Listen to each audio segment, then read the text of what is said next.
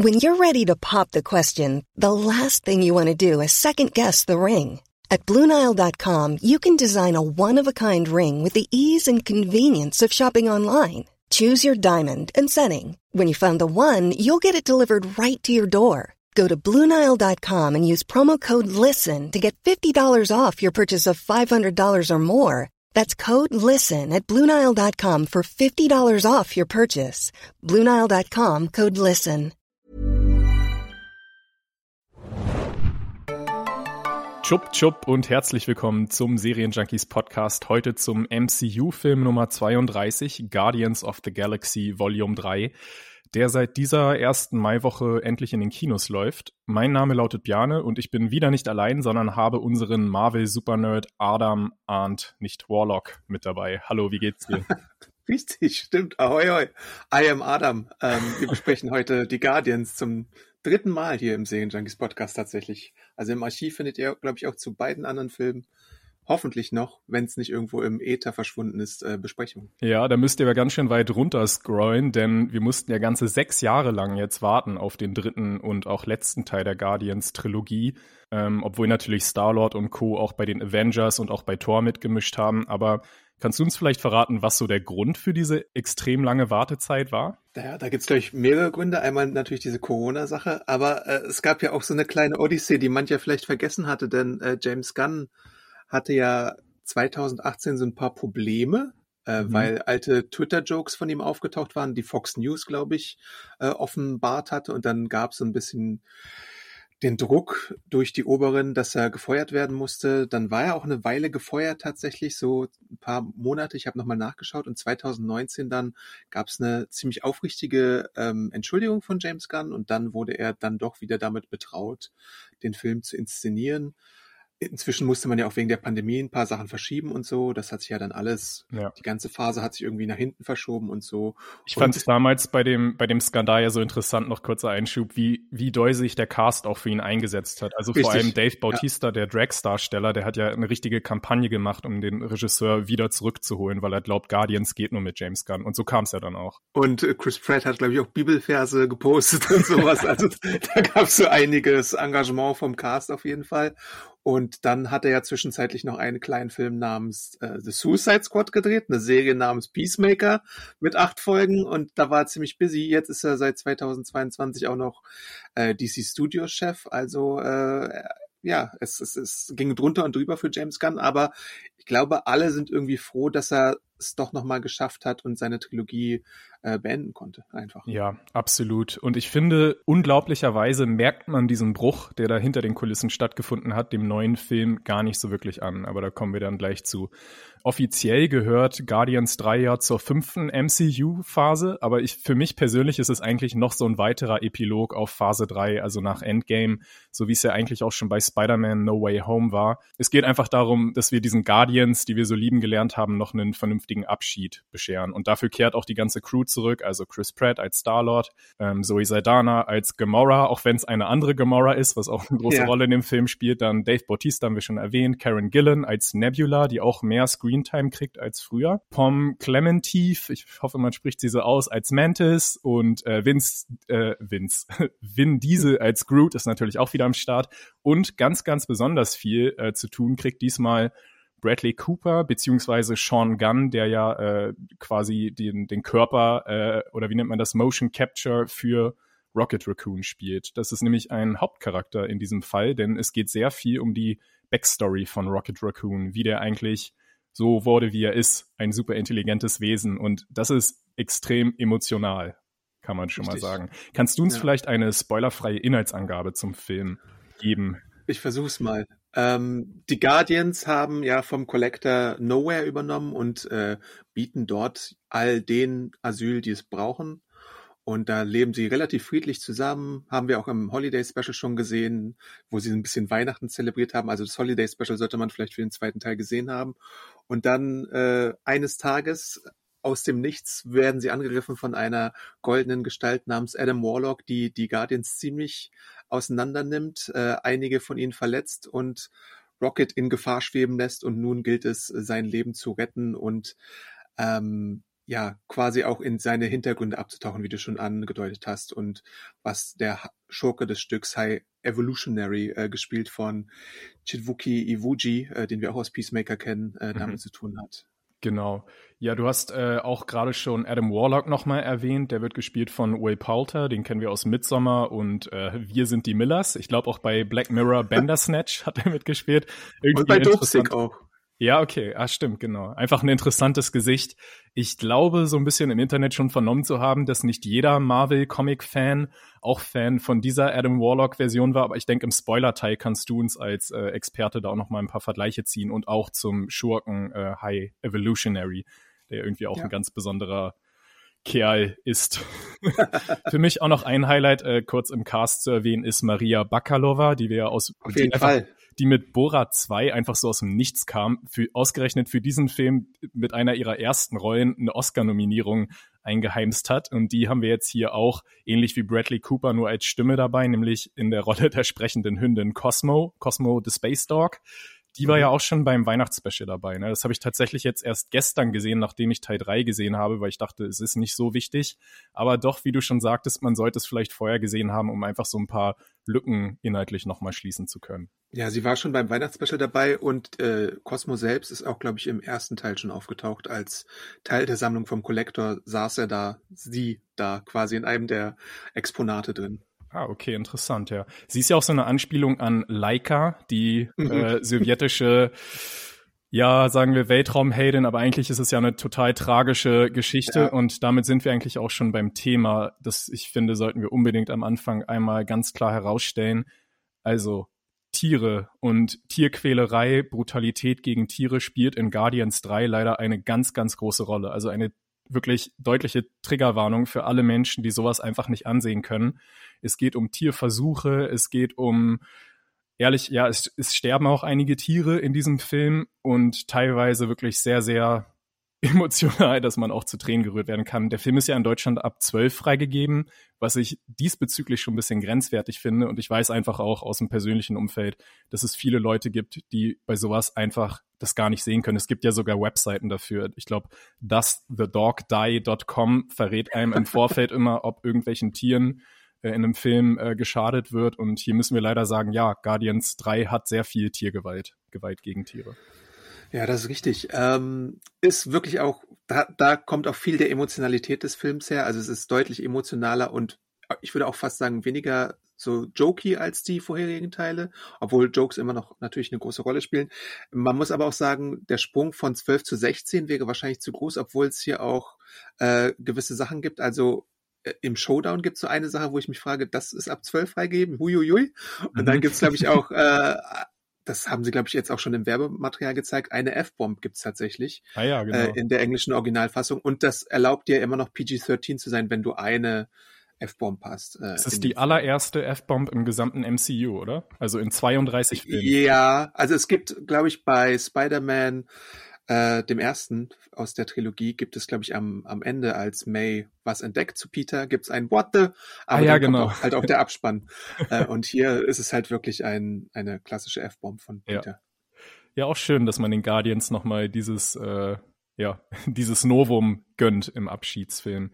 Ähm, der Film ist ja auch recht lang. Wir haben eine Laufzeit von zweieinhalb Stunden ähm, inklusive Mit- und Post-Credit-Scenes, zu denen wir dann später wahrscheinlich auch nochmal kommen werden. Man braucht also viel Sitzfleisch, aber ich habe auch nochmal mhm. nachgeschaut, Black Panther 2 war ja sogar noch ein bisschen länger, ich glaube zehn Minuten länger. Dafür dann äh, Ant-Man zehn Minuten kürzer ungefähr. Also es ist eigentlich jetzt gerade schon the new normal an MCU-Längen, oder? Ich glaube, bei Superheldenfilmen ist es müsste immer noch The Batman wahrscheinlich mit seinen drei Stunden der äh, Rekordhalter sein. Ich weiß nicht, Avengers Endgame war ja auch 2,45 oder sowas. Also wir, wir als Comic Kinofans sind, glaube ich, gewohnt, dass es so zweieinhalb bis drei mhm. Stunden schon mal gehen kann mittlerweile. Ja. Ich persönlich finde tatsächlich, dass man die Längen aber kaum merkt, was vielleicht auch einfach daran liegen könnte, dass man von vornherein weiß, das ist äh, ein Abschied von dieser tollen Truppe und deshalb genießt man irgendwie jede einzelne Minute, die man noch mit ihnen hat. Ähm, und ich kann, glaube ich, auch schon mal als oder ja, wollen wir einfach schon mal zum ersten Kurzfazit kommen? Hast du noch irgendwas auf dem Zettel, bevor wir in den Spoiler-Teil gehen? Naja, wir können ein bisschen schon noch über die Musik reden, die ja immer eine mhm. ziemlich große Rolle bei äh, James Gunn-Filmen spielt. Ähm, also es geht los mit einem Lied, was, was den Ton auch äh, festsetzt quasi, mit, mit äh, einer Version von Creep von Radiohead, die sehr schön ist und dann so ein bisschen ja. dieses melancholische ein bisschen einleitet. Dann gibt es natürlich wieder diese klassischen Songdrops mit so 70er, 80er Stücken, ganz viel ein paar Sachen vielleicht auch. Entweder, es ist so ein bisschen merkwürdig bei Guardians. Ich weiß nie so richtig, habe ich diesen Song schon gehört in einem der ja. Vorgänger oder passt es einfach nur so perfekt einfach wieder rein? Und es gibt nur ein, zwei Mal dieses Since You've Been Gone zum Beispiel. Das da hätte ich schwören können, dass ich das schon mal gehört hätte. vielleicht war es auch nur in den Trailern und deswegen bin ich ein bisschen äh, verwirrt davon. Aber wieder mal ein ziemlich cooler Soundtrack. Ähm, ein Sounddrop den sparen wir uns, glaube ich, für den Spoiler-Teil ja, ja, auf. Der ist ziemlich, ziemlich, ziemlich nice, muss man dazu sagen.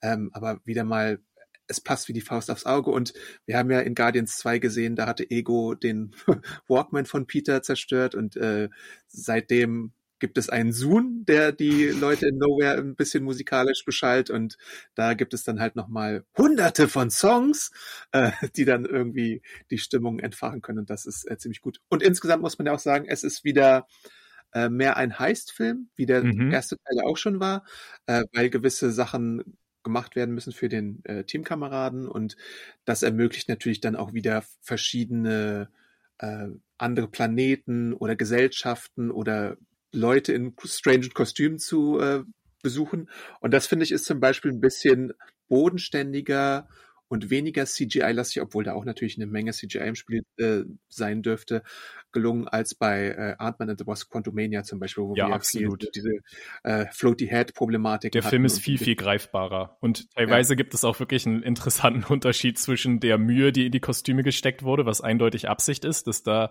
äh, wir kommen später noch zu einem besonderen Gaststar, der wirklich ein ganz tolles Kostüm anhat, was sehr low budget aussieht, aber eben absichtlich. Das ist irgendwie ganz interessant, was sie da für Entscheidungen getroffen haben im Stil. Und die zweite große Stärke, die man ja auch den Guardians einfach zuschreiben muss, ist, dass diese Wahlfamiliensache, mhm. die wir hier haben, einfach unglaublich gut ist. Also James Gunn versteht halt diese Figuren ziemlich gut. Manchmal im zweiten Teil hatte ich halt so Probleme mit so manchen Gags, die dann so emotionale Momente unterminieren quasi. Aber ich habe auch den zweiten neulich nochmal geschaut. Da gibt's auch so problematische Sachen im Showdown. Mir gefallen so die Hintergründe nicht und da haben wir auch so viel, weiß ich nicht, so Wischiwaschi-Zeugs. Aber äh, die diese Space Funeral Geschichte, die ist halt, die ist halt ein emotionaler Punch, der ziemlich gut äh, war im zweiten Teil. Und hier haben wir halt im, im dritten Teil haben wir viele Momente, wo klar gemacht wird, diese Leute lieben einander, sie sind Familie, auch wenn sie irgendwie so zusammengewürfelt sind und so. Und die würden alles füreinander geben, die würden, weiß ich, in ein brennendes Raumschiff springen, auch wenn, wenn der Freund da vielleicht nochmal ist. So, so, so ein Zusammenhalt besteht da und das ist einfach irgendwie ein Feel-Good-Gefühl, äh, was man dabei hat. Absolut, ja. Du sagtest gerade, äh, Spaß oder sagen wir so ein bisschen dumpfe Witze, die dann manchmal die emotionalen Momente unterminieren.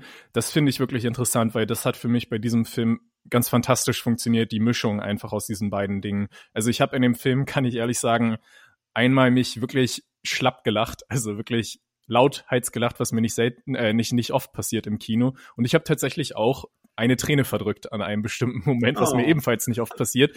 Und ich war selber ganz überrascht davon, weil ich habe mir in der Woche, äh, bevor ich dann die PV besucht habe, nochmal ähm, die ersten beiden Teile angeschaut und war irgendwie ein bisschen enttäuscht, weil ich hatte sie deutlich lustiger in, in Erinnerung. Ich glaube, es liegt dann einfach auch an diesem Kinogefühl, dass man einfach noch viel mehr drin ist als einfach zu Hause am Laptop bei Disney Plus.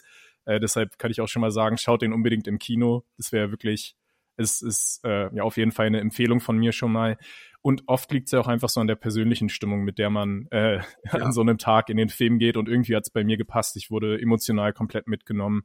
Auch wie du schon sagtest, die äh, Musik-Cues haben ganz toll funktioniert und es waren zufällig einige meiner Lieblingssongs diesmal im Soundtrack dabei, was natürlich dann mich auch schon ein bisschen manipuliert. Ähm, aber ja, es hat sich wirklich angefühlt wie so ein Stück Marvel aus der alten Glanzzeit nochmal. Ähm, so rund um Endgame und Co., wie ich schon sagte. Und ich glaube, ich war ziemlich wunschlos glücklich. Also wir können sicherlich auch noch über Schwächen sprechen, aber also der Film hat mich wirklich mitgenommen. Wie sieht's bei dir aus? Ich mochte ihn sehr. Äh, Ich mochte ihn aber nicht so sehr wie den ersten Teil, weil es ist immer schwer, wenn du so ein, so ein Lucky Punch landest wie Guardians. Man muss ja sich immer noch mal erinnern, dass, dass diese Figuren vor 2014 irgendwie weder in den Comics, also, na gut, in den Comics gab es so eine kleine Renaissance, aber so in, in der Popkultur und im Mainstream nicht stattgefunden haben, aber James Gunn sie dann so aus der Obskurität zu Mainstream-Helden äh, gemacht hat mit erfolgreichen Film mit einer Zeichentricksäge. Die sind inzwischen auch Vergnügungspark-Attraktionen mehrfach in verschiedenen Disney-Parks und so. Die verkaufen, glaube ich, unglaublich viel Merchandise. Also da hat man ökonomisch was ziemlich Wertvolles geschaffen und so. Und der erste Film der war halt so eine mega Überraschung damals für mich und den mochte ich halt auch sehr, sehr gerne. Der zweite, das hatte ich ja auch im Podcast, glaube ich, gesagt und auch in manchen anderen Podcasts, hat mich dann ein bisschen äh, enttäuscht, aber jetzt, wo ich ihn nochmal gesehen habe, war okay, jetzt nicht so super, super schlecht oder sowas. Und der dritte, der ist runder, der ist, der findet die Balance besser. Wie gesagt, einer meiner größten Kritikpunkte am zweiten war halt dieses Unterminieren von emotionalen Momenten, was jetzt hier besser mhm. gelingt, auch vor allem durch die ganze emotionale Backstory von Rocket und auch durch den Teamzusammenhalt und durch so ein paar Sachen, die mich halt überrascht haben. Denn ich finde, der Film ist irgendwo auch unvorhersehbarer als andere Marvel-Filme. Also natürlich weiß man, in, in welche Richtung er gleitet, aber er macht bestimmte Sachen einfach dann doch nicht, wo du dir denken würdest, dass er die macht. Ähm, es, das ist für mich auch im mhm. letzten Drittel gibt's da auch was an Kritik, was man da anbringen könnte. Aber so bestimmte Sachen, ähm, vielleicht noch im spoilerfreien Teil, allein die Figur Nebula, ähm, die ist deutlich besser gestaltet diesmal oder überraschend anders gestaltet, als ich es erwartet hatte. Und deswegen fand ich sie so einen kleinen Scene-Stil auch einfach so. Mhm. Weil ähm, natürlich haben wir sie oft so als so cranky, leidende Figur äh, kennengelernt, die natürlich äh, durch die Mangel genommen wurde von sowohl Gamora als auch Thanos, durch allein diese Kämpfe und diese äh, Robo-Erweiterungen, die sie über sich ergehen lassen musste, immer wenn sie gegen äh, Gamora verloren hatte. Und diesmal ist sie halt fast so ein bisschen wie der moralische Kompass dieses Filmes, was mich, was mich ziemlich erfreut hat irgendwie, weil mhm. das so eine ganz andere Richtung ist, äh, die wir da gesehen haben. Und natürlich hast du auch so gewisse Duos wieder hier drin, wie jetzt irgendwie Drax und Mantis, die natürlich etabliert sind als so weiß nicht, so ein Odd-Couple, was wir gesehen haben. Auch im ähm, Weihnachtsspecial ganz prominent erschienen, ne? Genau, aber ähm, ja, diese, diese ganze, ich bin halt verwundert, dass mich, ne, ich bin nicht unbedingt verwundert, aber es ist schon äh, bezeichnend, dass man, dass mich ein Robo-Otter quasi emotional werden lassen kann, was ich vielleicht davor, das, was ich vielleicht nicht irgendwie unbedingt äh, erwartet hatte. Also ich bin ja natürlich großer Otter-Freund und so Naga-Freund und so insgesamt, äh, aber es ist halt, es ist halt ein Kunstwerk, dass du sowas schaffst, dass gewisse Tierwesen im Film eine bessere Performance leisten mhm. als irgendwie dann menschliche Gestalten, sagen wir es mal so. Ja, auch noch anknüpfend an den Punkt, den du zu Nebula gesagt hast, dass sie überraschend ähm, viel Präsenz hat in dem Film und auch auf eine gute Art. Das würde ich auch gerne noch einmal vor dem Spoiler-Teil sagen. Ich finde, kein einziger Charakter kommt zu kurz. Also wir haben eine lange Laufzeit, also es ist jetzt irgendwie kein Wunder oder so, aber ich finde es trotzdem total erfreulich, dass es, wir haben es eben mit einem Abschied von diesen Guardians zu tun auf eine Art.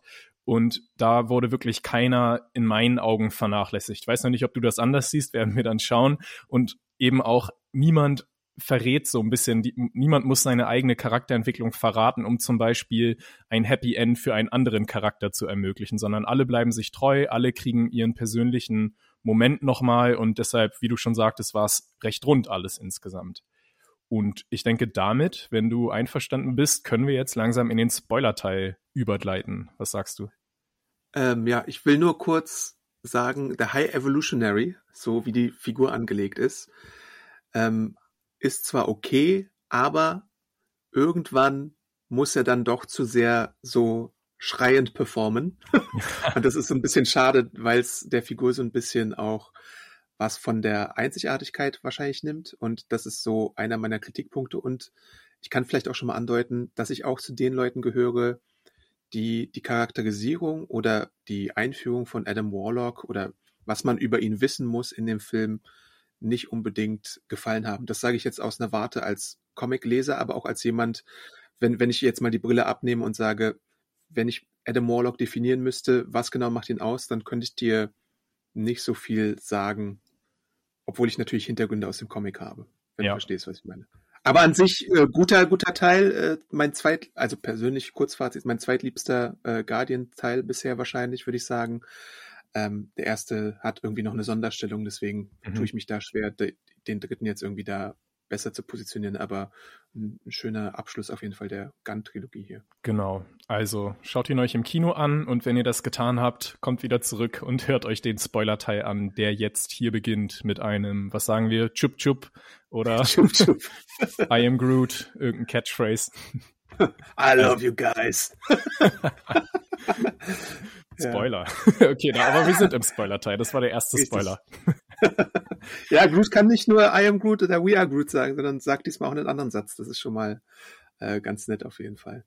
Naja, da ist dann die Frage, da greifen wir jetzt schon sehr weit voraus, aber ich glaube, er hat tatsächlich I am Groot gesagt und es soll uns zeigen, wir sind jetzt auch die Guardians, dass wir verstehen, was er eigentlich Ach, meinst du? Ja, ja, Vielleicht. Das, das war so eine Einladung an uns, dass wir jetzt auch Teil des Teams sind. Mhm, ja, Aber gehen wir vom Ende lieber mal zum Anfang. Ich denke, wir fangen direkt mit der ersten Szene an, wo wir ja dann leider auch schon bei den Tierversuchen sind. Wir sehen nämlich Baby Rocket. Unfassbar süß. Also gleich die erste Szene hatte schon das halbe Publikum bei mir im Kino äh, zu Tränen gerührt, glaube ich, mit diesen kleinen süßen äh, Waschbären. Aber dann sehen wir eben diese bedrohliche Hand, die nach ihm greift. Und das ist ja der von dir gerade erwähnte High Evolutionary wollen wir vielleicht diesen ganzen Teil zwischen ihm und Rocket, weil der dann eben auch im Film immer wieder äh, angesprungen wird, einfach mal in der Gänze besprechen? Was denkst du, bevor wir dann zur ja. Gegenwart kommen? Einfach, dass wir das können, Prequel. Können machen, ja. ja. Willst du uns vielleicht mal ein bisschen was über den High Evolutionary erzählen, was so sein Deal ist, was er mit Rocket gemacht hat, all das? Ja, der High Evolutionary ist ein Wissenschaftler, der das ist halt auch so ein bisschen schon das Ding, der äh, ambitionierte Pläne hat, mit Tieren äh, zu experimentieren und der möchte denen Intelligenz äh, geben und das klappt ganz gut, aber die meisten können halt nur normale Tätigkeiten oder normale Wissen Wissensgebiete abrufen oder so. Und eine Ausnahme gibt es da und das ist Groot, äh, sorry, Rocket, nicht Groot, Rocket, äh, der an einer Stelle sogar schlauer ist als der High Evolutionary und deswegen ihn ganz schön aus der Bahn wirft und er seine Experimente weitertreibt, weitertreibt, äh, ganze Chargen an Experimenten dann wieder dezimiert, mhm. Äh, tötet, so ohne mit der Wimper zu zucken, auch, auch ihm dann zeigt, äh, was möglich wäre, wie schnell man die Evolution quasi innerhalb von wenigen Sekunden vorantreiben kann durch seine Experimente. Aber niemand ist irgendwie so schlau und weiß an seiner Apparatur einzuschätzen, äh, was da los ist, wie es Rocket vermag und deswegen jagt er quasi immer seinen weißen Wal beziehungsweise seinem grauen äh, Waschbären nach und versucht da die Experimente so zu wiederholen, aber es klappt halt nicht über Jahre hinweg und irgendwann wird Rocket da eingesperrt mit mehreren anderen Tieren, mit einem Hasen zum Beispiel mit metallischen äh, Gliedmaßen, mit einem Otter mit äh, extra Gliedmaßen und mit einer mit einem Walross, würde ich sagen, oder Seerobbe oder so. Weißt du, ähm, wer den Otter Laila spricht? Ähm, das habe ich, glaube ich. Linda nee, Cardellini. Und die hat ja auch schon mal eine Marvel-Rolle, ne? Wer war sie Genau, die ist die Frau von Hawkeye. Ähm, in der Hawkeye-Säge. Genau. Jetzt hat sie noch eine Rolle. Und auch, ja, sehr schön. Also, wenn ich da mal direkt ein, reingrätschen kann, diese gesamte Freundschaft dann, die sich dort etabliert zwischen Rocket, Baby Rocket übrigens auch, auch mega süß, wie er redet. Also, ich habe den Film auf Englisch gesehen, ich weiß nicht, wie es auf Deutsch klingt, aber war das, meinst du, war das Bradley Cooper auch, der so eine Das war Bradley Cooper, klar. Schon, ne? Ja, ja. ja, okay. Also es war echt, hat einen richtig fertig gemacht, wie der geredet hat. Und genau, der ist dann eben in einer Zelle zusammen mit dem kleinen Rabbit, der sich den Namen Floor gibt. Auch eine ganz tolle, ganz toller Moment, wo diese Tiere, die eigentlich nur so Nummern sind in dem Labor, wie sie dann auf die Idee kommen, dass sie eigentlich Namen haben wollen. Und dadurch wird dann so ein bisschen auch die Freundschaft geboren äh, zwischen den Gitterstäben. Und ja, die geben sich einfach gegenseitig Halt und träumen immer zusammen von diesem, von diesem großen Ziel, dass sie irgendwann den blauen, blauen Himmel sehen. Und äh, Rocket gibt sich daher auch den Namen, dass er mit der Rakete dann rausfliegen will mit seinen Freunden, um einfach dann nicht mehr in dieser dunklen Kammer zu leben, sondern in Freiheit. Und ja, leider, wir sind im Spoiler-Teil, wird es ja nie dazu kommen, denn eines Tages ähm, erfährt Rocket den wahren Hintergrund des High Evolutionary, den er vorher als so eine Art Vaterfigur akzeptiert hat. Er sieht, wie grausam er ist zu seinen Experimenten und plant dann die Flucht. Doch äh, bei der Flucht sterben tatsächlich alle drei seine tierischen Freunde und Rocket verlässt die Station alleine. Also ja. das war ziemlich heftig, oder? Das ist schon, äh, das ist schon heftig, ja. Also weil es natürlich, es ist natürlich manipulierend auf einer emotionalen Ebene, aber es funktioniert halt auch bei den meisten ja. Zuschauern, würde ich einfach mal behaupten. Absolut. Wie der, wie der Anfang von oben. Genauso schön. Genau. Sowas. Äh, und ich würde dazu auch empfehlen, wenn ihr auf solche Tiergeschichten steht, es gibt äh, den Comic We Three von äh, Grant Morrison und Frank Whiteley. Das ist so eine dreiteilige Miniserie, gibt's auch so als Sammelband oder so. Der ist auch in so eine Richtung mit äh, mechanischen Tieren und so, die auch aus so einer äh, aus so einer Anlage entfliehen müssen. Bei Rocket in der Backstory in den Guardians ist es tatsächlich auch so, dass es da Experimente gab an ihm. Und ich würde auch noch empfehlen, was gerade ja auch aktuell läuft, ist nämlich Sweet Tooth, äh, eine Serie über äh, Tier-Hybridwesen auch. Da läuft gerade die zweite Staffel bei ähm, Netflix, basiert mhm. auch auf einer Comicvorlage von Jeff Lemire und geht auch in eine ähnliche Richtung, vor allem auch in der zweiten Staffel, wo ein paar dieser Tierhybridwesen eine ganze Weile eingesperrt sind und der junge Gus äh, dann Heldenmut aufbringen muss und da so ein bisschen äh, einschreitet in einer Welt, die von einer Pandemie mhm. äh, gezeichnet ist. So viel dazu, so als, als kleine Nebencomic-Empfehlungen, die man da äh, genießen kann dazu. Aber ja, insgesamt ist diese Backstory das emotionale Herz äh, des Films auch irgendwo. Also man muss dazu sagen, äh, am Anfang, was wir jetzt nicht im nicht Spoiler-Teil gesagt haben, wird Rocket halt beim Kampf mit Adam Warlock relativ schwer verletzt und wir sehen, dass er so einen Deadman-Switch mhm. eingebaut bekommen hat vom High Evolutionary und deswegen kann man ihn nicht mit äh, konventionellen Mitteln wiederbeleben. Da gibt's solche so eine Westen, die man denen sonst anlegen kann, die die heilen. Und Chris Pratt beziehungsweise Star-Lord ist halt traurig wegen Gamora und kann deswegen auch in dem Kampf selber nicht eingreifen, wobei es wahrscheinlich auch gar nicht so äh, gepasst hätte, weil selbst Drax und Nebula ja, und, ja. und die schon keine Chance haben auseinandergenommen von Adam Warlock. Ja. Äh, deswegen äh, ist äh, Groot dann den größten Teil des Films auf der OP-Bank und wird so mit Rocket. Ach, schon wieder. Sorry. Rocket ist dann halt auf der, auf der äh, OP-Bank und wird ja. mit lebenserhaltenden Maßnahmen äh, am Leben gehalten, während die anderen dann halt nach Möglichkeiten suchen, A, diesen Code zu entfernen und B, äh, treffen sie dann irgendwann auf den High Evolutionary und dessen Pläne und, und so weiter und so fort. Ja. Ich finde es äh, ziemlich interessant, dass wir mit Star-Lord jetzt noch einen Superhelden haben, der in so einer depressiven Phase dann einfach auch zum Alkoholiker wird. Ne? Das hatten wir mit Thor damals schon, als mhm. er sich so ein bisschen von seiner, äh, von seinem Asgard verabschiedet hat und sich nur noch betrunken hat. Ist es irgendwie, ist es auch so ein Ding in den Comics, dass das eine Rolle spielt für die Superhelden, dass sie einfach. Es ist ja bei Iron Man auch so. Also Iron Man ah, ist ja, so genau, das klassische stimmt. Beispiel für den Alkoholiker. Ja. Da gibt es eine ganz lange Storyline, Demon in the Bottle, wo das äh, eine Storyline ist. Das gibt's auch bei DC mit härteren mhm. Drogen. Bei Green Arrow zum Beispiel, der Sidekick Speedy ist irgendwann Heroin-Junkie. Also solche ernsten Themen gibt's da durchaus auch, ja. Äh, aber es ist dann meistens auch zum Glück eine Phase, äh, die sie dann irgendwie überwinden mhm. können. Aber natürlich nach dem Snap und nach diesen ganzen Ereignissen und wenn da alles dazukommt, dann ja. ist es irgendwo vielleicht klar, dass man depressive Phasen mhm. auch da mal ich, erlebt. Ich finde es in dem Fall natürlich schön, dass bei Guardians lautet die Antwort ja immer Freundschaft und dass es auch hier eben der Fall ist, dass äh, Star-Lord aus dieser Phase rauskommt mit Hilfe seiner Freunde weil er einfach auch eine Mission hat im Sinne der Freundschaft, seinen besten Freund oder wie Drax sagen würde, zweitbesten Freund Rocket zu retten. ähm, und das kann man vielleicht schon mal auch so allgemein sagen.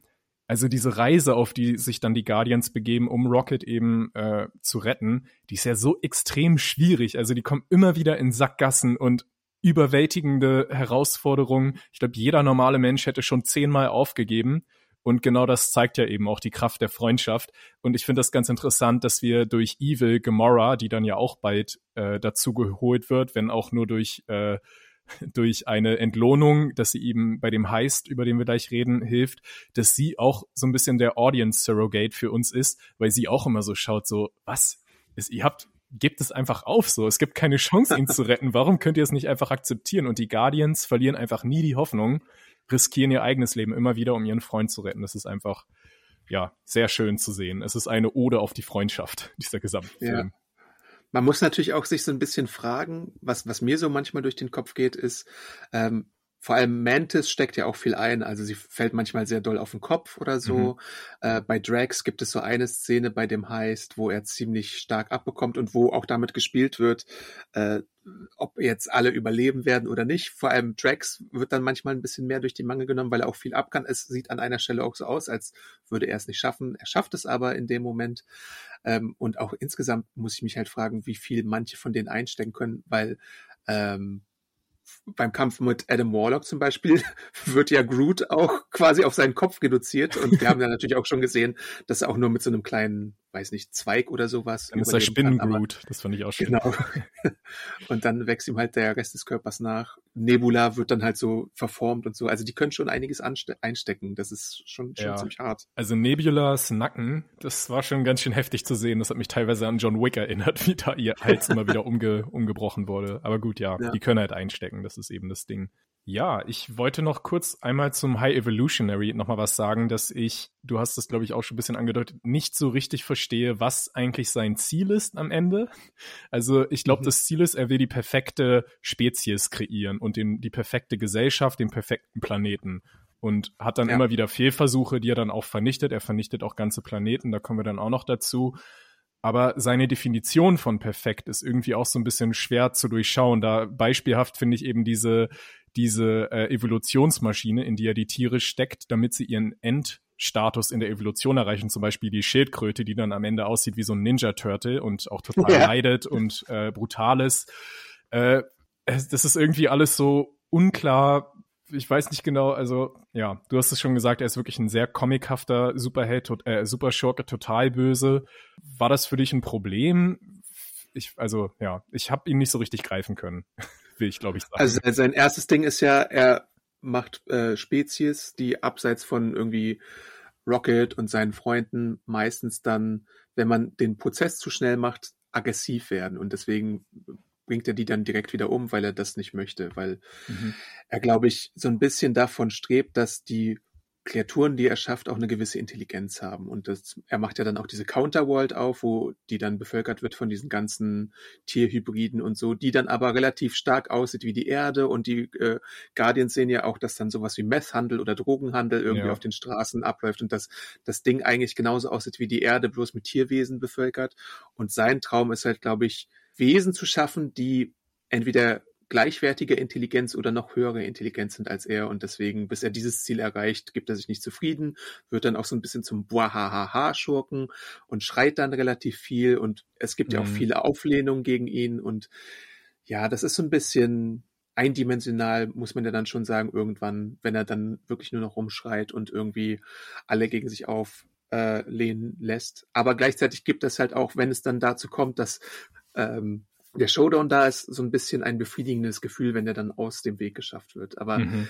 sonst würde ich jetzt sagen, ist das jetzt nicht irgendwie der aller erinnerungswürdigste Schurke, ja, den leider. wir da jemals hatten. Ich finde, Marvel hat wirklich gerade ein Schurkenproblem. Da wir haben ja vor, wann war das, zwei Monaten noch äh, so viel gelobhudelt über Kang the Conqueror, dass wir den beide ganz toll fanden und glauben, dass er ein super neuer äh, Hauptschurke wird. Das ist natürlich jetzt auch aufgrund realer Ereignisse rund um den Darsteller Jonathan Majors, der sich in einem Gerichtsprozess wiederfindet. Ähm, sehr fraglich, was da in Zukunft draus wird. Ist, glaube ich, jetzt kein Gespräch für heute, aber ich finde es gerade bei Marvel, würde ich mir wirklich Sorgen machen, wie es mit den Gegenspielern aussieht. Ryan Reynolds here from Mint Mobile. With the price of just about everything going up during inflation, we thought we'd bring our prices down. So to help us, we brought in a reverse auctioneer, which is apparently a thing. Mint Mobile unlimited premium wireless. Have to get 30, 30, bit to get 30, bit to get 20, 20, 20, bit to get 20, 20, bit to get 15, 15, 15, 15 just 15 bucks a month. So, Give it a try at mintmobile.com/switch. slash $45 up front for 3 months plus taxes and fees. Promo for new customers for limited time. Unlimited more than 40 gigabytes per month slows. Full terms at mintmobile.com. Und in dem Fall stört mich einfach auch, dass der High Evolutionary gefühlt genauso mächtig sein könnte wie ein Kang oder wie ein Thanos damals. Und er wird jetzt hier in einem Film einfach so abgefrühstückt. Ich weiß nicht, ob man nicht einfach eine Nummer kleiner hätte gehen können bei dem, ja, bei dem Show. Ja, das stimmt schon es ist, er ist dann so ein Mittel zum Zweck. Er ist auch ein Mittel zum Zweck auf jeden Fall, um diese äh, Rocket Backstory zu erzählen. Mhm. Ja, deswegen ist das, glaube ich, okay, dass man das so als Abschluss dann nochmal ge äh, gewählt hat und Rocket jetzt nachdem, wir hatten ja auch Groot schon viel im ersten Teil, wir hatten natürlich auch Star-Lord im zweiten Teil so als Figur, deswegen ist es vielleicht okay, dass man den Arc dann so abschließt, aber ich weiß nicht, niemand wünscht sich den wahrscheinlich zurück oder so. Niemand denkt jetzt, es ist der allerbeste Marvel-Schurke, den es jemals gab. Äh, ja, ist halt okay. Ich würde sagen, wir kommen mal zu der großen Heist-Sequenz auf der, wie heißt es, Orgosphere? Also Ja, Ja. sowas, ja. es ist so eine Art äh, Labor im Weltall, wo eben auch so Bio-Experimente durchgeführt werden. Und dort brechen die Guardians ein, weil sie ja den Code von Rocket stehlen wollen. Ähm, eben wie gesagt mit der Hilfe der Revengers, heißen sie Revengers? Ja, ich glaube. Ne? Ravagers, ja. Ra- Ravagers, genau. Da, dadurch sehen wir dann auch Sylvester Stallone wieder und Gamora aus dem Jahr 2014, als sie eben Mhm. noch nicht so nett war und vor allem sich nicht an ihre Liebe zu Peter oder Star-Lord erinnert, was ja auch dann so irgendwie am Anfang natürlich sehr emotional ist, einfach sehr traurig, dass jemand die Liebe vergessen hat, aber irgendwann wird es zu so einem Running Gag, dass er immer wieder versucht, sie daran zu erinnern. Es wird dann irgendwann auch ein bisschen ermüdend, finde ich, aber ich bin einfach sehr Ja. dankbar, um da schon mal vorauszugreifen, dass sie dann eben nicht äh, die den Charakter Gamora verraten, um Peter das Happy End zu geben, dass sie dann irgendwie sich doch noch in ihn wieder verliebt, sondern sie bleiben einfach äh, Fremde füreinander. Sie mögen sich ein bisschen mehr am Ende. Sie erkennt, warum er ein guter Kerl ist und versteht vielleicht, warum sie sich hätte in ihn verlieben können, aber sie hat sich nicht in ihn verliebt am Ende des Filmes. Ja, das finde ich auch eine interessante Entscheidung. Also, dass, dass Gunn jetzt nicht so jedes Happy End irgendwie anstrebt, was es gibt. Eigentlich gar kein Happy End so. Also schon so ein bisschen, Alles aber irgendwie in eine unerwartete Richtung. Genau, eine bittersüße Note benutzt er für die meisten Figuren, die es da gibt. Aber dass man auf diese Sache, wo jetzt viele vielleicht hingefiebert haben, nicht so doll eingeht, das finde ich eigentlich auch schon äh, ganz mutig als Entscheidung, dass man, also, weil, weil man eben nicht irgendwie so eine Plot-Device irgendwie heranzaubert, was weiß ich. Ähm, es gibt ja, Spoiler, in Loki, sieht Loki zum Beispiel, der ist ja auch aus der Zeit gerissen, was, was so passiert ist zwischen der eigentlichen Zeit und der späteren Zeit.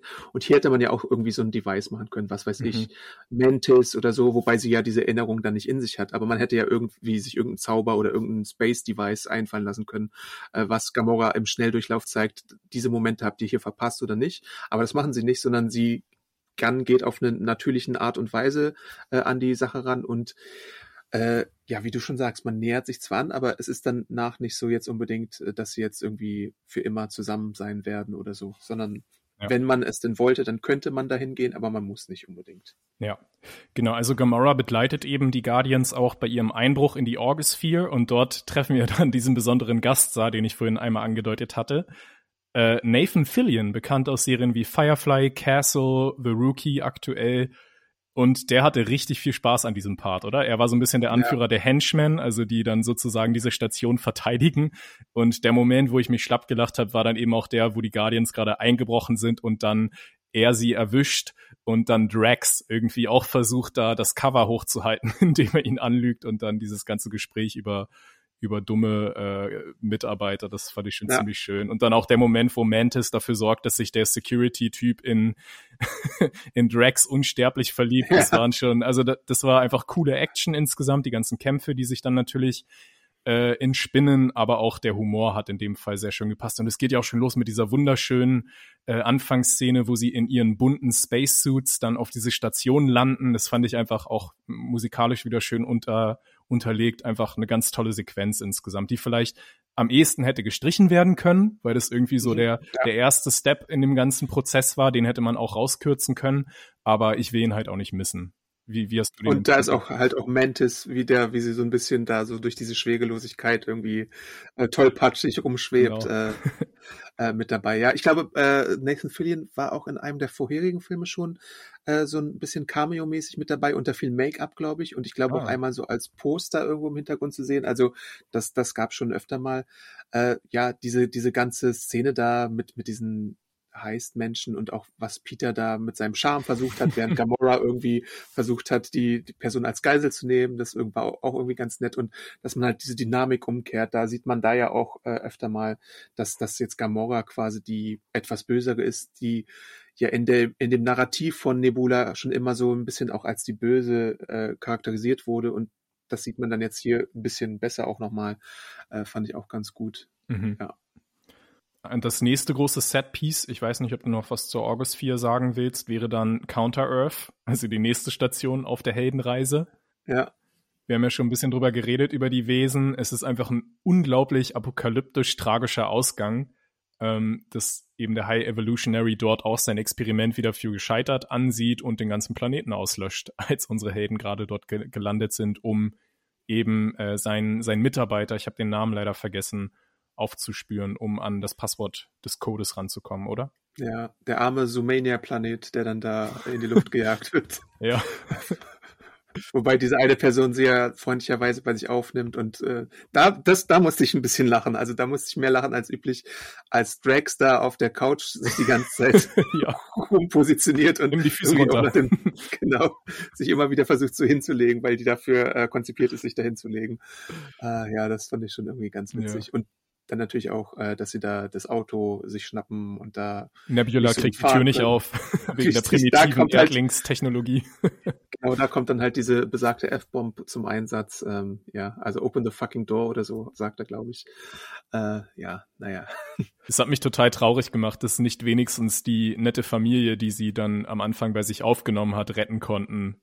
Äh, Ja, dass stimmt. wirklich der gesamte Planet einfach vernichtet wurde. Das ist irgendwie auch wieder so, das ist ähnlich wie mit dem, dem Schurken, der eine Nummer zu groß ist, finde ich auch diese Tragödie eine Nummer zu groß, weil das nicht wirklich emotional dann aufgearbeitet wird, dass eine ganze Zivilisation ausgelöscht wurde nebenbei. Man hätte sie natürlich auch irgendwann so zeigen können, dass sie an, an Bord des Raumschiffs gegangen sind oder so. Das Ja. wäre auch so ein, früher wäre das wahrscheinlich ein klassischer Marvel-Gag gewesen, aber diesmal haben sie wohl nicht so äh, dran gedacht. Ich fand äh, den Plan von Groot und Star-Lord sehr, sehr cool. Wir erleben ja dann das erste Mal, glaube ich, den fliegenden Groot, der sich auch Flügel wachsen lassen kann, wenn es sein muss und vor allem, wie er die ganzen Waffen reinschmuggelt.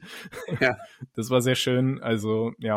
Aber auch da wieder, der äh, High Evolutionary kommt nicht wirklich in den, in, in den äh, gefährlichen Bereich. Ne? Also der ist dann kurz und sagt Hallo und dann verschwindet er halt wieder convenienterweise. Das war irgendwie auch Ja. ein bisschen merkwürdig. Und seine Lakaien kann er dann halt irgendwann, wenn, als sie ihn meutern wollen, mit einem Impuls irgendwie alle vernichten oder so. Ja. Ja, das, das ist dann halt so. Genau, wir sind dann eigentlich jetzt auch schon bei der großen Endschlacht, die dann wiederum im Weltall stattfindet. Also sein Labor auf der Counter-Earth, die, die hebt ab, während der Planet in die Luft geht.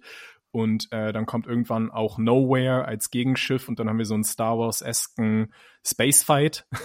die Meuterei, die du erwähnt hast, gegen den High Evolutionary, fand ich irgendwie ganz nett, äh, dass diese Lakaien von ihm dann wenigstens erkennen, okay, wir haben zwar keine Chance, wir werden jetzt alle sterben, aber wir müssen aus Ehrengründen wenigstens unseren Finger gegen ihn erheben oder so.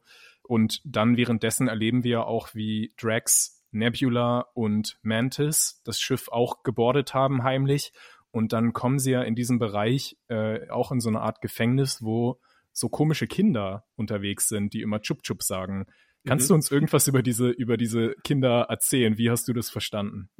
Ich kann da nicht so viel drüber erzählen. Sie erinnert mich so ein bisschen an die Children of the Corn oder sowas mit ihren blonden Haaren. Ähm, aber es sind halt einfach wahrscheinlich weitere Subjekte, die, mit denen der High Evolutionary da experimentiert hat, die er dann wahrscheinlich vielleicht für den nächsten Planet vorbereitet hat oder so. Er Mhm. zeigt sich auch unzufrieden damit. Also sie sind zwar sehr, sehr schlau und können so die gewissen Tests absolvieren, aber da zeigt er sich ja zum Beispiel äh, enttäuscht, dass sie nicht so wie Rocket irgendwie Mhm. selber irgendwelche coolen Sachen äh, lösen können, die er dann halt sehen kann. Und das ist halt die große Krux. Er möchte halt wissen, warum Rocket denn anders ist als alle anderen Subjekte, die er bisher hatte. Und er möchte ja dann wahrscheinlich auch sein Hirn erforschen. Und deswegen wird ja überhaupt, glaube ich, erst Adam Warlock losgeschickt äh, von den Sovereign, die äh, High Evolutionary ja, wie es sich dann äh, herausstellt, auch erfunden hat insgesamt so, ihr genetisches äh, Mhm. Zeugs und sowas.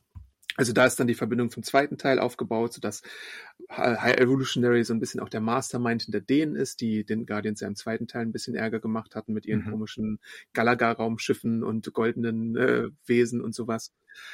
Ja, ähm, hm. Ich fand, äh, ja, diese, diese Superkinder hat mich, also diese gesamte, äh, der Frust auch von dem High Evolutionary, dass sie einfach nicht diesen Götterfunken haben, ähm, den einfach nur auch Rocket tatsächlich hatte, dass sie auch, das wird glaube ich einmal so gesagt, alles nur reproduzieren können, aber nichts eigenes kreieren können. Das hat mich so ein Ja. bisschen an die gesamte KI-Debatte erinnert. Gerade groß im Gespräch ist, dass eben die Frage im Raum steht, ob ChatGPT wirklich schöpferisch agieren kann oder nur ähm, äh, plagiativ, kopierend, imitierend. Das fand ich dementsprechend irgendwie auch einen ganz netten Ansatz. Ähm, und was mich besonders erfreut hat in der Szene ist, dass Drax in diesem Fall der Schlüssel war zu dem Ganzen. Da gibt's ja Mhm. vorher auch den Streit mit Nebula, die einfach sagt, oh du verdammter Idiot, du machst immer alles kaputt. Und äh, Mantis setzt sich für, für ihn ein, weil sie ihn ja irgendwie auch total lieb gewonnen hat über die Zeit. Und dass wir dann auch sehen, dass Drax einfach auch nicht nur seine Superkraft hat, stark zu sein, sondern einfach seine Superkraft ist Vater sein, dass er mit Kindern ja. reden kann, dass er albern sein kann. Und auch da, ich habe Dave Bautista in diesem Moment wieder so dolle geliebt. Also was für ein verdammter Schatz ist dieser Mann in Hollywood gerade. Der kann ja wirklich alles. Also ich kenne, ich glaube, nur John Cena ist so als ehemaliger Wrestler in der Lage, auch so viel Humor in seine Darbietung reinzubringen. Der ist ein Action-Held, aber auch genauso lustig. In, äh, wie heißt es, Knock at the Cabin oder der, der neue Shyamalan-Film war ja auch gruselig. Also ja, ich bin sehr gespannt, wie seine Karriere jetzt nach Guardians weitergeht. Und er hat ja auch gesagt, er will mit Drax jetzt Schluss machen, um sich neuen Projekten zu widmen. Shots feiert gegen Dwayne Johnson, aber, ja, aber ist okay. Der hat ein bisschen, sein Stern ist ein bisschen am Absinken seit dieser ganzen Shazam und DC-Sache, das ist schon okay. Ähm, irgendwann wird ja dann Rocket äh, auch geheilt wieder und dann kann er auch eingreifen und dann gibt es für mich die wahrscheinlich beste Action-Szene im gesamten Film, nämlich es ist irgendwie merkwürdig, warum das immer so ist, aber es ist wieder mal ein Hallway-Fight, wo dann ja.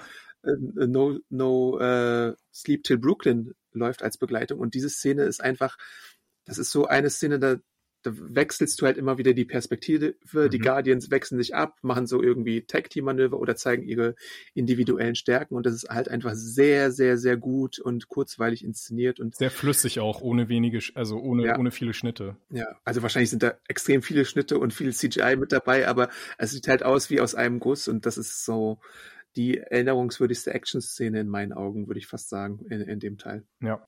Und dann gehen wir auch langsam zu dem Teil über, wo ähm, Rocket dann auch so lauter Käfige vorfindet. Nicht nur äh, Batis, äh, nicht nur Drax und Co. haben irgendwie die Kinder, die Chup Chup Kinder gefunden, sondern Rocket findet dann halt auch irgendwann äh, seine Tierfreunde, ein, ein ganzer Käfig voller Waschbären, Nachwuchs und anderen kleinen Babytieren, die natürlich alle gerettet werden müssen, weil äh, in, in der Videospiel-Area gibt es so ein Ding, Save the Animal und äh, hier muss das auch gemacht werden natürlich, weil äh, Nowhere ist natürlich da und könnte auch als, Vorsicht Wortspiel, habe ich auch in meiner Review benutzt, als Arche Nowhere ja. äh, benutzt werden, äh, um, um die ganzen äh, Tiere da zu retten und die sind ja auch sowieso schon ein äh, Zufluchtsort und ein Asyl für die Leute, die unter Thanos und Co. gelitten haben. Deswegen passt es eigentlich einfach nur. Auch wenn es manch große Wesen gibt, die zum Beispiel Mantis begegnen, die wir auch aus dem Intro des zweiten Teils kennen, nur in dreifacher Ausführung, die dann da äh, auch rübergeschleppt werden müssen. Also auch diese Szene allein, wie Rocket reagiert auf die Tierchen und mhm äh, wie er die mitnimmt, wie er die so in seine Arme schließt oh. und so bis dann der High Evolutionary kommt und irgendwie Partypooper spielt, aber dann auch die Abreibung seines Lebens bekommt. Ja. Äh, auch ist, wieder äh, halt Kraft der Freundschaft, da hat er dann keine Chance. Wenn alle Guardians zusammen sind, ja. dann, dann gewinnen sie. Und dann wird ihm auch noch das Gesicht so abgezogen wie bei Two-Face. Uh. Und dann muss ich an dem Moment dachten, äh, denken, war The Dark Knight eigentlich auch ein PG-13? Weil wir sehen ja die ganze Zeit Two-Face ohne Gesicht, aber muss ja, glaube ich, gewesen sein, weil ich glaube nicht, dass es ein R-rated Film war. Deswegen beides oh. wahrscheinlich PG-13, würde ich fast mal mutmaßen. Das weiß ich gerade gar nicht. Aber in ein Punkt, den du auch gesagt hast, den will ich auch nochmal noch mal unterstreichen, dass eben wirklich bei dieser äh, Rettungsarche am Ende kein einziges Lebewesen für nicht würdig genug gehalten oder abgestempelt wird, nicht gerettet zu werden. Auch diese komischen Monster, die Mantis dann so ans, ans äh, ins Herz schließt. Ja. Das finde ich einfach eine schöne Aussage so, weil irgendeiner sagt ja auch von der Crew so, ich dachte, wir konzentrieren uns nur auf höhere Lebe Lebewesen oder hö mit höherer Intelligenz. Nein, aber jedes Lebewesen ist gleich viel wert und deshalb werden am Ende alle gerettet und kommen dann da irgendwie auf Nowhere unter, wo jetzt einfach wirklich ein bisschen Überbevölkerung stattfindet, aber auch eine ganz große Party dann, als wir den Bösewicht schließlich besiegt haben. Und es ist auch irgendwie gerade so ein Marvel-Motiv. Also bei Love and Thunder hatten wir das ja auch, dass die Kinder da irgendwie eine ganz große Rolle spielen. Und die nächste Generation, hier ist es dann wieder so ein bisschen mit den Chup-Chup-Kindern und den Tieren so, dass das, da vielleicht so auch dieser Nachhaltigkeitsgedanke, das Denken an mhm. die nächste Generation äh, in den Vordergrund gerückt wird, was ja auch interessant ist und einfach muss wahrscheinlich nach dieser ganzen Geschichte äh, rund um den und um die Rückkehr von allen, die von dem Blip betroffen waren. Also mhm. das ist ja wirklich, das ist ja ein Problem quasi, was dann auf einmal da ist, mit dem man sich beschäftigen muss. Und deswegen finde ich das auch irgendwo eine Folge richtig. Äh, ja. Genau, und dann kommen wir am Ende ja auch zu diesem bittersüßen Abschied, von dem wir jetzt immer wieder gesprochen haben, dass tatsächlich die Guardians auseinandergehen. Sie haben ein letztes Mal die Galaxie gerettet und jetzt will Peter sich endlich äh, seiner Vergangenheit stellen. äh, geht zurück auf die Erde, um seinen Opa noch einmal wiederzusehen und tatsächlich lebt er noch und wie er dann bei ihm vor der Tür steht, das hat mich schon, also das war der Moment, wo ich dann Tränen in den Augen hatte tatsächlich. Das davor mit den Tieren war schon hart, aber in dem Fall war es einfach eben auch so, so schön, dass die beiden sich nochmal wiedersehen können. Wir sehen auch, wie Mantis sich auf eine Solo-Reise jetzt begeben will, um sich endlich mal selber kennenzulernen. Übrigens auch interessant, ich hatte jetzt erst durch das Holiday äh, Special gelernt, dass sie ja die Schwester auch oder die Halbschwester von Peter ist. Ja, das ist. war auch die neue Information, die es da gab. Also das war vorher nicht bekannt. Das äh, hätte man in dem Film jetzt vielleicht noch mal ein bisschen herausstellen können, weil irgendwann nennt er sie zwar seine Schwester, aber ich dachte, wo ich das eben noch nicht wusste, kanonisch, dass das eher so im übertragenen Sinn gemeint ist, so wir sind beste Freunde, du bist meine Schwester, so. Aber ja. Nee, so Halbschwester ist das schon. Okay. Genau, Rocket wird neuer Kapitän. Adam Warlock schließt sich nun auch den Guardians an. Äh, wie heißt nochmal der von Sean Gunn, die Figur mit dem Pfeil? Ich vergesse immer seinen Namen. Craglin. Craglin, genau, der ist jetzt auch in der ersten Garde, nachdem er endlich gelernt hat, seinen Pfeil zu kontrollieren. Cosmo ist natürlich, hat auch ihre kleine persönliche, äh, ihren kleinen Story-Arc äh, emotional überwunden, dass sie am Ende doch als guter Hund akzeptiert wird. Das fand mhm. ich irgendwie auch ganz schön so als Nebenquest, dass wir immer ja. wieder sehen, wie sie darunter leidet, dass sie ein Bad Dog genannt wurde. Also es kommt alles zusammen, aber irgendwie gehen auch alle auseinander am Ende. Es bleiben Gamora, äh, nicht Gamora, die geht auch wieder zu ihrer Familie, den Scavengers. Ravagers. Ravagers. Ravagers, verdammt, das ist mein, mein Ant-Man. und ähm, ja, äh, Nebula äh, will jetzt eben die Station zu einem richtigen Zuhause ausbauen mit den ganzen äh, neuen Personen, die dort jetzt leben. Und äh, dann kommt eben, glaube ich, dieser Musik-Cue, den wir vorhin angedeutet haben, der echt einfach perfekt war bisher wurde immer so den 60ern, 70ern, 80ern, 90ern gefrönt bei Guardians so, das war die gute alte Zeit und jetzt stellt Rocket den Zoom, wie ist es Zoom oder Zoom? Zoom. Zoom. Zoom endlich N. ja genau, endlich auf die 2000er und wir haben Florence and the Machine mit The Dark Days Are Over und ich liebe den Song sowieso und jetzt liebe ich ihn noch viel viel mehr weil wir dann diesen schönen letzten Tanz haben mit Groot und Drax und Rocket und sogar Nebula tanzt ein bisschen und alle mhm. tanzen. Es ist einfach ein wunderschönes letztes Bild. Das ist, es, es gibt auch so bei anderen Serien, wo der Abschluss ansteht oder Filmreihen. Ähm, manchmal hat man so den Eindruck, da wird einfach die Rap Party gefilmt in Kostüm und dann ist alles irgendwie gut. Und diesen Eindruck hatte ich halt auch bei dieser Dog Days Are Over Szene, die halt echt wunderschön ist und so eine Gänsehaut auch äh, bei mir verursacht hat. Aber äh, es ist halt, wenn, wenn du jetzt seit 2014 mit denen irgendwie äh, ein Abenteuer erlebt hast und jetzt halt, das sind ja halt auch bald zehn Jahre und so, ja. ähm, dann ist es halt irgendwie auch emotional, wenn du dich von denen verabschiedest. Und ähm, deswegen ist dieser Soundjob irgendwie für mich einer der besten in dem Film gewesen, zusammen mit äh, Creep von Radiohead, glaube mhm. ich, der dann auch wie die Faust aufs Auge gepasst hat und äh, einfach ein schöner Abschluss für das alles. Wo, worüber ich halt noch sprechen möchte, ist, wie du das findest, ähm, es ist ja jetzt, also Cosmo hält diese Brücke zwischen Nowhere und dem Schiff von dem High Evolutionary mit telekinetischer Kraft äh, mhm. aufrecht mhm. und verausgabt sich da so richtig. Äh, Peter ist irgendwie einer der letzten, der dann noch äh, rübergeht und stolpert, verliert den Sohn kurz und dann geht halt den Sohn nach und äh, holt den Sohn aber es sieht so aus, als wäre es zu spät und er friert quasi schon, als äh, Cosmo ihre äh, Kraft verloren hat, so ein bisschen ein im Weltall. Mhm. Wie findest du, dass, also es ist dann halt so, dass Warlock ihn äh, rettet und rübernimmt und sich dazu sozusagen beweist und seine zweite Chance erhält. Aber hättest du nicht gedacht, jetzt wo es so viel gab von wegen, ja, das ist das letzte Mal, dass wir diese Guardians in dieser Zusammensetzung zusammen sehen, hättest du es nicht besser gefunden, hätte man zwischenzeitlich irgendeinen von denen vielleicht noch geopfert oder so? Oder bist du damit zufrieden, wie das jetzt gelöst wurde? Weil ich hätte, glaube ich, nicht das Problem gehabt, hätte man ihn gerettet, wenn er nicht schon so angeschwollen wäre, wie so ein Eisberg oder so, ja. Und dann ist er halt, wird er halt rübergedingst und äh, kann irgendwie doch noch gerettet werden, obwohl er eigentlich, weiß nicht, obwohl seine inneren Organe hätten schon geplatzt sein müssen. Ja, oder so. aber er ist ja auch so halb Celestial, ne? Also die Menschen, ja, gut. Gesundheitsregeln gelten bei ihm ja auch nicht. Aber ja, zu deiner Frage, ich bin sehr, sehr froh, dass keiner auf dem Weg äh, gestorben ist, weil ich finde das immer unglaublich frustrierend, wenn die Mission ist, wir müssen einen Freund retten und dafür stirbt am Ende aber ein anderer Freund. Weil dann ja, das habe ich wieder, auch ein bisschen gedacht tatsächlich. Ja, das, das ist wieder so wie am Anfang dann, so, so alles war unmöglich. Deswegen hatte ich bei der Drag-Szene auch so ein bisschen diesen Vibe, als er da auf ja. dieser Bobo, wie heißt es? da bei diesem Heist-Dingens, wo er dann so mehrfach äh, erschossen wird Ja, und ja, äh, genau. sie ihn dann da rausschleppen. Da dachte ich mir, oh nein, jetzt für die Rettung von äh, Rocket wird die Drax doch noch geopfert und dann relativ früh und so. Ja, aber ich weiß, irgendwo denke ich mir halt immer, es wäre die mutigere Variante, wenn man sich trauen würde, die umzubringen, weil es dann ein krasserer Cut ist und so. Ich kann aber natürlich auch nachvollziehen, dass du in so einem Marvel-Film, außer es ist jetzt irgendwie Endgame, wo es wirklich die knallharte Endphase ist von irgendwas, wo Mhm. du einem Robert Downey Jr. jetzt vielleicht nicht mehr 100 Millionen Dollar zahlen kannst, dass du ihn da äh, rausnimmst aus, aus dem Ensemble.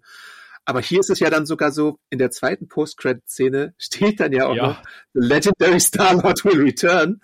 Ähm, Das Ja. wollte ich dich unbedingt als Comic-Kenner fragen. Heißt das, Chris Pratt ist jetzt raus bei Marvel oder lernen wir eine andere Inkarnation vom Star-Lord kennen, dass irgendjemand jetzt den Titel übernimmt? Was genau heißt das? Nö, ich glaube, dass vielleicht er sogar einen eigenen Film bekommt. Also Legendary Star-Lord war auch der Titel des Solo-Comics, was er dann teilweise so hatte, so als in Miniserienformat. Da könntest du ja vieles machen. Also ich habe mich sowieso gefragt, wo jetzt die Reise hingehen soll. Ob es jetzt noch Mhm. einen vierten Guardians-Film gibt, ob man jetzt irgendwie nur einen Legendary Star-Lord-Auskopplung macht, ob man vielleicht äh, eins der Teams, was man dann schon so gezeigt hat. In Eternals gibt's ja auch Post-Credit-Szenen mit Eros und mit in Hercules gibt's ja auch was von Thor Love and Thunder. Also du hast Mhm. ja immer noch viele Weltraumwesen und kosmische Wesen, die dann irgendwie auf einen Auftritt warten oder auf eine Wiederkehr warten oder so. Da könntest du das ja auch machen. Natürlich könntest du jetzt auch Guardians of the Galaxy 4 machen. Du könntest auch, was weiß ich, Ravagers machen oder sowas. Also da gibt's ja verschiedene Spin-off-Möglichkeiten. Mhm. Und wir haben ja auch gesehen, was du ja schon angedeutet hast, das neue Team ist auf jeden Fall formiert und das kleine Juk-Juk-Mädchen ist ja auch mit dabei. Also äh, da, da kannst du schon Ich bisschen- glaube aber nicht, dass dieses Team einen Film stemmen könnte. Also ich, wie Das gesagt, ich kenne nicht mal den Namen von dem von dem Typen mit dem Pfeil. Kann ich mir nicht merken. Das ist ja der Bruder vom Regisseur, der wie gesagt auch Rockets äh, Rockets Körper spielt. Da gibt's immer lustige Behind-the-Scenes-Fotos, wenn er dann in seinem in seinem grünen Anzug dort hockt wie ein Waschbär und dann von Dave Bautista gestreichelt wird. Ähm, aber ich weiß nicht, ob jetzt diese Truppe, gut, Adam Warlock ist auch drin, aber den habe ich jetzt auch nicht wirklich kennengelernt als Nicht-Comic-Kenner. Ich weiß nicht, wie groß der jetzt wirklich ist. Also von der Truppe muss ich jetzt nicht unbedingt neue Abenteuer sehen erstmal. Ich fand es einen perfekten Abschied und man kann es ruhig auch mal dabei belassen, in meinen Augen. Ja, ich muss Adam Warlock, glaube ich, noch ein bisschen erwähnen oder wa was ich daran so ein bisschen schade finde. Also ich habe es ja schon angedeutet im Nicht-Spoiler-Teil. Äh, die Figur ist mir, wie er im Film präsentiert wird, ein bisschen zu ungreifbar. Natürlich hatten wir in der Post-Credit-Szene zum zweiten Teil den Sarkophag gesehen bei den Sovereign, Sovereign und so und ähm, so als große Geheimwaffe gegen die Guardians in dem Feldzug von der goldenen Frau da. Ähm, Mhm. Aber Aisha heißt sie, glaube ich. Ähm, und nun in dem Teil ist er halt, also natürlich, wenn man sich das so ein bisschen zurechtbiegt, äh, er wird vom High Evolutionary beauftragt, äh, Rocket anzugreifen und so, damit er Rocket irgendwann wahrscheinlich mal weiter untersuchen kann. Aber im Prinzip ist die Figur in den Comics ein bisschen wichtiger, würde ich sagen. Es gibt ja Mhm. Infinity War, es gibt Infinity Gauntlet und es gibt, glaube ich, Infinity Crusade. Das sind so, ist so ein, eine Trilogie an Geschichten rund um Thanos und auch um Adam Warlock. Und Adam Warlock ist da einer derjenigen, der Thanos die Stirn bieten kann und auch den Infinity Gauntlet äh, gebieten kann und die Infinity Gems auch und hat halt immer wieder da eine wichtige Rolle, ist relativ mächtig, was das angeht. Also wirklich so auf Thanos-Level, wenn nicht sogar mächtiger, Mhm. weil er Thanos auch alleine quasi besiegen kann. Aber er hat dann auch so ein paar Konflikte rund um die Abtrennung von seinem Guten und Bösen im Inneren und so. Und dann gibt's da noch eine böse Version von ihm, die Magus heißt. Also da gibt's noch viel komplizierte Backstory, die man erzählen könnte. Aber, Aber in den Comics ist er nicht so ein Buffoon, oder? richtig, Ja. das kommt noch dazu. dass, dass er so äh, die, die Person ist, die, das wird ja auch gesagt in dem Film, dass er zu früh aus seinem Sarkophag da herauskam Ja, und ja. deswegen noch nicht vollends entwickelt ist. Aber hier ist er halt so ein bisschen zu sehr Witzfigur, als dass er jetzt irgendwie eine ernsthafte Bedrohung darstellen könnte. Und das ist so ein bisschen verschenktes Potenzial auch wieder bei der Figur einfach. Die, man vielleicht, weil, weil äh, James Gunn ihn mochte, unbedingt einbauen wollte, aber ja, das un, unzureichend erklärt, was es eigentlich mit ihm auf sich hat. Natürlich könntest du das jetzt in einem eventuellen nächsten Film machen, aber warum hast du es dann hier nicht irgendwie fünf Minuten mehr erklärt oder so? Er war so ein bisschen der Modok in dem Film, also der so ein bisschen der der Laufbursche Nicht ganz so ist schlimm, ja, für den aber- Superschurken und sich irgendwie Ja. dann am Ende redeemen darf wieder. Ja. Ja, doch, schon, ja, doch. Wenn du es so sagst, dann schon so ein bisschen, ja. Hast du abschließend noch irgendwelche Easter Eggs für uns? Ähm, ich glaube, es gab gar nicht so viele Easter Eggs, würde ich sagen. Natürlich ist es nett, dass wir einmal äh, Yondu gesehen haben, aber ich finde ja auch sonst ist der Film relativ in sich abgeschlossen. Ich mag es immer, wenn man, äh, ich weiß nicht, war Howard the Dog überhaupt in dem Teil? Ich habe da vorher auch den zweiten nochmal geguckt, aber äh, da bin ich mir jetzt gerade gar nicht so sicher, ob es hier in dem Film war. Aber ich finde, an sich ist der ja relativ in sich abgeschlossen. Also es gibt ja keine größeren sonst Fremdcameos oder sowas von irgendwelchen anderen Marvel-Helden. Und das ist einfach nur eine Abschiedstournee für die Guardians, mhm. äh, die dem Ganzen auch gerecht wird nach dem Aufbau und die die Fans wahrscheinlich dann wieder ein bisschen milder stimmt, äh, nachdem wir sie ja auch in Love and Thunder eher so in so einem glorifizierten Cameo gesehen hatten, wo sie ja auch fast gar nichts gesagt hatten. Ja, den Film habe ich tatsächlich auch bis heute nicht gesehen, aber hat jetzt, glaube ich, meinem Verständnis auch nicht geschadet für Guardians ja. 3. Also das, das Holiday Special sollte man vielleicht schon gesehen haben, weil es A nett ist und B auch diese Mantis-Sache äh, einführt. Aber sonst braucht man, glaube ich, außer den anderen Guardians-Filmen naja. Und Avengers ja, natürlich. Doch, wenn du diese Gomorra-Sache verstehen willst, brauchst du schon Infinity War und äh, Endgame wahrscheinlich. Aber an sich ja. dürfte es eigentlich auch fast so gehen. Also es ist jetzt nicht so, dass du irgendwie 30 Filme gucken müsstest, um, um Guardians 3 äh, zu verstehen und zu mögen. Ja, ich würde als Fazit nochmal festhalten, es war für mich der stärkste Marvel-Film seit Endgame tatsächlich. Also irgendwie fühlt es sich so an, als ob die letzten Teile, die wir seitdem gesehen haben, sich alle so ein bisschen, es waren alles so ein bisschen Fehlstarts für etwas Nobles, Neues, was sie machen wollten, aber irgendwie zündet das Ganze noch nicht so richtig. Also es gibt viele nette Ansätze, interessante neue Figuren, auch natürlich alles sehr viel diverser, was ich schön finde, aber es kommt irgendwie alles noch nicht so richtig zusammen und Guardians war jetzt noch mal so ein bisschen außerhalb der Reihe. Wie gesagt, die gute alte Marvel-Zeit, so als Epilog dazu. Ähm, das war irgendwie dann auch sehr erfrischend, weshalb ich auch glaube, dass der Film sehr, sehr erfolgreich sein wird an den Kinokassen. Vielleicht auch der erste Guardians, der die Milliarde-Marke knacken könnte. Ich bin ja immer ein bisschen optimistischer als du, glaube ich. Ja, wenn Super Mario Bros. das zulässt. Ja, stimmt, genau. Ähm, was hast du denn äh, als Punktzahl vergeben in deiner Review? Äh, ich habe jetzt vier Sterne gegeben, ähm, mhm. was glaube ich auch ungefähr auf dem Niveau vom ersten war. Dem zweiten habe ich ein bisschen weniger gegeben. Ja, ja also ich, ich weiß nicht, ob, ob ich dir da so zustimme in meiner persönlichen Marvel-Wahrnehmung. Ich mochte ja auch Black Panther 2 ganz gerne, äh, Spider-Man, äh, den letzten mochte ich sehr gerne. Also die sind da, glaube ich, in meiner Gunst noch ein bisschen höher anzusiedeln. Ähm, aber so als, als im Vergleich zu anderen MCU-Filmen der letzten Zeit war schon einer der stärkeren auf jeden Fall, muss man schon sagen. Genau, im November geht es dann weiter mit The Marvels. Irgendwann kommt dann auch noch Blade. Ähm, ja, also das MCU lebt weiter in irgendeiner ja. Form, aber die Guardians sind jetzt erstmal raus. Hast du noch irgendwelche abschließenden Worte zu dem Film? Äh, nö, also ich glaube, das äh, guckt ihn euch an, wenn ihr die Guardians mögt und mehr ist da glaube ich nicht zu sagen. Cosmo ist a good dog und äh, Tiere sind niedlich. genau. Ansonsten könnt ihr uns natürlich auch bei Social Media folgen. Äh, wo findet man dich da? Ja, ihr findet mich bei Twitter unter meinem Namen Bjarne Bock. Und wo findet man dich? Äh, ich bin Awesome Arndt bei YouTube, Twitter und Instagram und natürlich podcast.serienjunkies.de für Feedback zum Podcast. Bewertungen bei Spotify oder Apple Music sind immer gern gesehen und hört auch gerne ins Podcast-Archiv bei uns rein. Da gibt es nämlich viele, viele, viele, viele, viele Podcast-Folgen, die ihr mal anhören könnt und natürlich auch mit anderen Leuten teilen könnt, wie eine Familie, wie die Guardians es sind. Wie, wie heißt nochmal die Game of Thrones Prequel-Serie, zu der wir auch Besprechungen gemacht haben?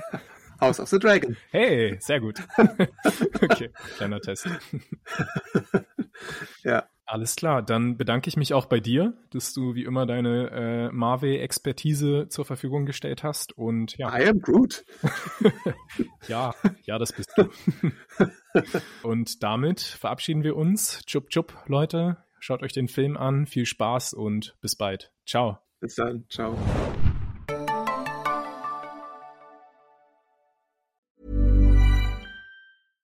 Ever catch yourself eating the same flavorless dinner three days in a row? Dreaming of something better? Well, HelloFresh is your guilt-free dream come true, baby. It's me, Kiki Palmer. Let's wake up those taste buds with hot, juicy pecan-crusted chicken or garlic butter shrimp scampi. Mm. Hello Fresh. Stop dreaming of all the delicious possibilities and dig in at HelloFresh.com. Let's get this dinner party started.